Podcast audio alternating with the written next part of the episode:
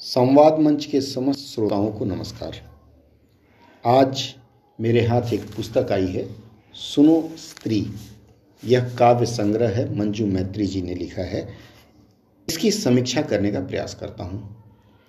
कहा जाता है, इतने उच्च कोटि की लेखिका या कवियत्री का यदि आप कोई समीक्षा प्रस्तुत करें तो यह सूरज को दीपक दिखाने के समान होता है। पर चूँकि काव्य है और बहुत अच्छा काव्य है, इसलिए थोड़ी बहुत चर्चा तो होनी चाहिए। कहा जाता है, बिना चर्चा के कोई नाम नहीं होता। इनकी कविता जो संग्रह आई है मेरे हाथ में मंजू जी ने मुझे भेजा है। ये और यह जो सत्र मैं कर रहा हूँ, वह मंजू जी से अनुमति लेकर के कर रहा हूँ, क्योंकि इनकी पुस्तक में लिखी दिया है कि लेखिका की लिखित अनुमति से, अनुमति के बिना प्रस्तुत खंड, काव्य के किसी अंश की रिकॉर्डिंग करना अथवा इलेक्ट्रॉनिक या अन्य माध्यमों से मुद्रित व प्रकाशित करना अवैधानिक है। आइए फिर हम आगे बात करते हैं। मैडम, आपने मुझे परमिशन दिया है, अनुमति दी है, इसके लिए बहुत बहुत धन्यवाद। आभारी हूँ मैं आपका। पहले मैं पुस्तक के बारे में बता दूँ। यह पुस्तक अभिज्ञान व अभि, अभय ज्ञान प्रकाशन है और लक्ष्मी ऑफसेट प्रिंटर हैं ये लखनऊ के इसका जो मुख पृष्ठ है, बहुत सुंदर डिज़ाइन हुआ है। संदीप सुल्तानपुरी ने किया है और बहुत कम राशि में, सिर्फ़ सौ रुपये में यह पुस्तक उपलब्ध है। आइए एक कविता की छटा देखते हैं, फिर आगे बात करेंगे। इसके पृष्ठ संख्या 28 पर कविता है, दो चार लाइन बताऊँगा उसकी। शीर्षक है, काश वो बचपन। काश वो बचपन फिर से आता, जहाँ हम खाने को भले ही आतुर। पर दिल के भाव सहज होते, खुल जाती हथेलियाँ किसी अपने के आगे।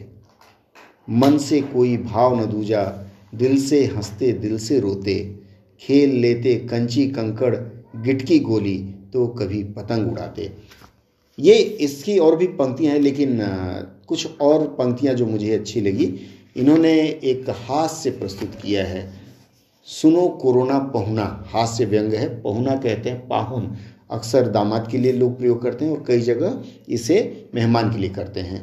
तो सुनो कोरोना पहुना, अब कितने दिन रहोगे मेहमानी में? चले जाओ अब बस, चले भी जाओ। तुम्हारे आने से दूर हुए हैं घर परिवार, रिश्तेदार, नातेदार, सखी, सहेली, सबके सब। तुम दूरी बढ़ाने वाले का जानोगे नज़दीकियों की मिठास? तुम्हारे आगे से खाली हो गया, कोठिला डेहरी से लेकर बैंक बैलेंस सब के सब बिगड़ गया है बीपी से लेकर जीडीपी तक का संतुलन। ऐसी मधुर और सुंदर कविताएँ इन्होंने लिखी है। आप इस पुस्तक के पन्नों को जैसे ही खोलना शुरू करेंगे, आप उसमें खोते चले जाएँगे। हालाँकि इस पुस्तक की समीक्षा भी लेखकों ने या फिर विद्वजनों ने लिखा है, जैसे इस पुस्तक में पहली समीक्षा वंदना रानी दयाल जी ने लिखा है। उन्होंने भी इसके बारे में लिखा, स्त्री विमर्श और कई सारे सामाजिक, सामयिक मुद्दों पर रचित, एक से बढ़कर एक रचनाओं की रचिता आदरणीय मंजू मैत्री जी और उनकी लेखनी को मैं नमन करती हूँ। वंदना रानी जी के बाद इसकी समीक्षा लिखी है आदरणीय माला वर्मा जी ने। माला वर्मा जी यात्रा वृतांत पे बहुत अच्छे संकलन लिख चुकी हैं और अब तक छियालीस देशों का भ्रमण कर चुकी हैं। उनका यात्रा वृत्तांत लगभग सत्रह आ चुका है। वह हिंदी में एक अपने आप में रिकॉर्ड है कि हिंदी में इतना सुलभ और इतना सहज रूप से किसी ने नहीं लिखा होगा। उन्होंने भी इनकी काफ़ी तारीफ़ की है और उन्होंने अंत में लिखा है कि लेखिका ने मुझे इस योग्य समझा कि मैं उनकी पहली कृति के ऊपर चंद लाइनें लिखूं। ये मेरा सौभाग्य है। विशेष आभार ढेरों बधाइयाँ।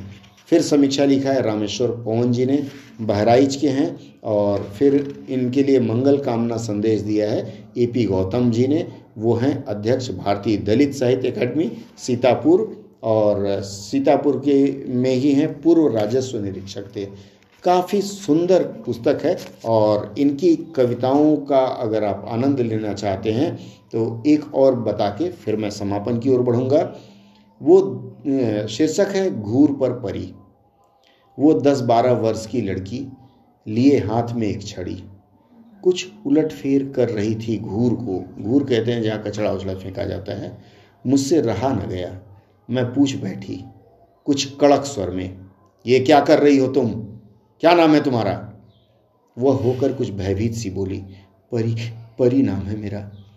हुई थी कल यहाँ भगवान की पूजा। भंडारा भी हुआ था। मैं अछूत यहाँ कैसे खाती? सो कल सब्र किया था।